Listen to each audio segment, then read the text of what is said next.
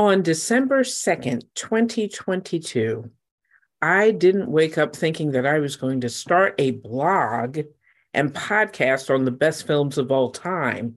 But the 2022 British Film Institute's greatest films of all time list had just been announced that morning.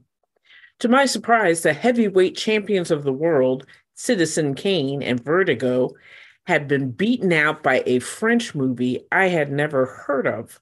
So I decided that I was finally going to get it together and do what I had been thinking of doing for many decades sitting down and watching the best movies of all time before I kicked the bucket. Thus, my cinematic bucket list was created.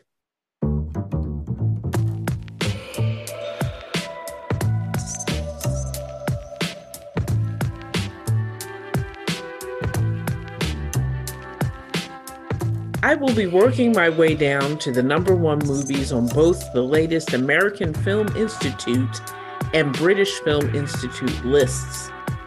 I'll be writing a short review on my blog and then expressing my thoughts on this podcast. Do you have an opinion on the movies I'm reviewing? Great! Subscribe, follow, and let me know your thoughts. Be prepared to hear some horror reviews, especially in the spooky season. I'm a die-hard horror movie fan.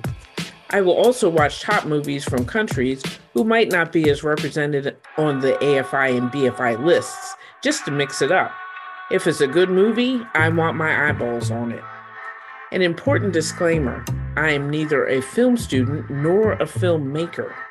I'm a musician. I play piano and currently specialize in tango music. No expert opinions here. It's just me marinating and sharing what I've watched. Skimming the list, I'm very happy to say that I will be rewatching and analyzing some of my favorite movies. I am looking forward to watching some amazing and influential movies and finally seeing what the critics and audience have been raving about. My name is Valerie Higgs, and this is my cinematic bucket list.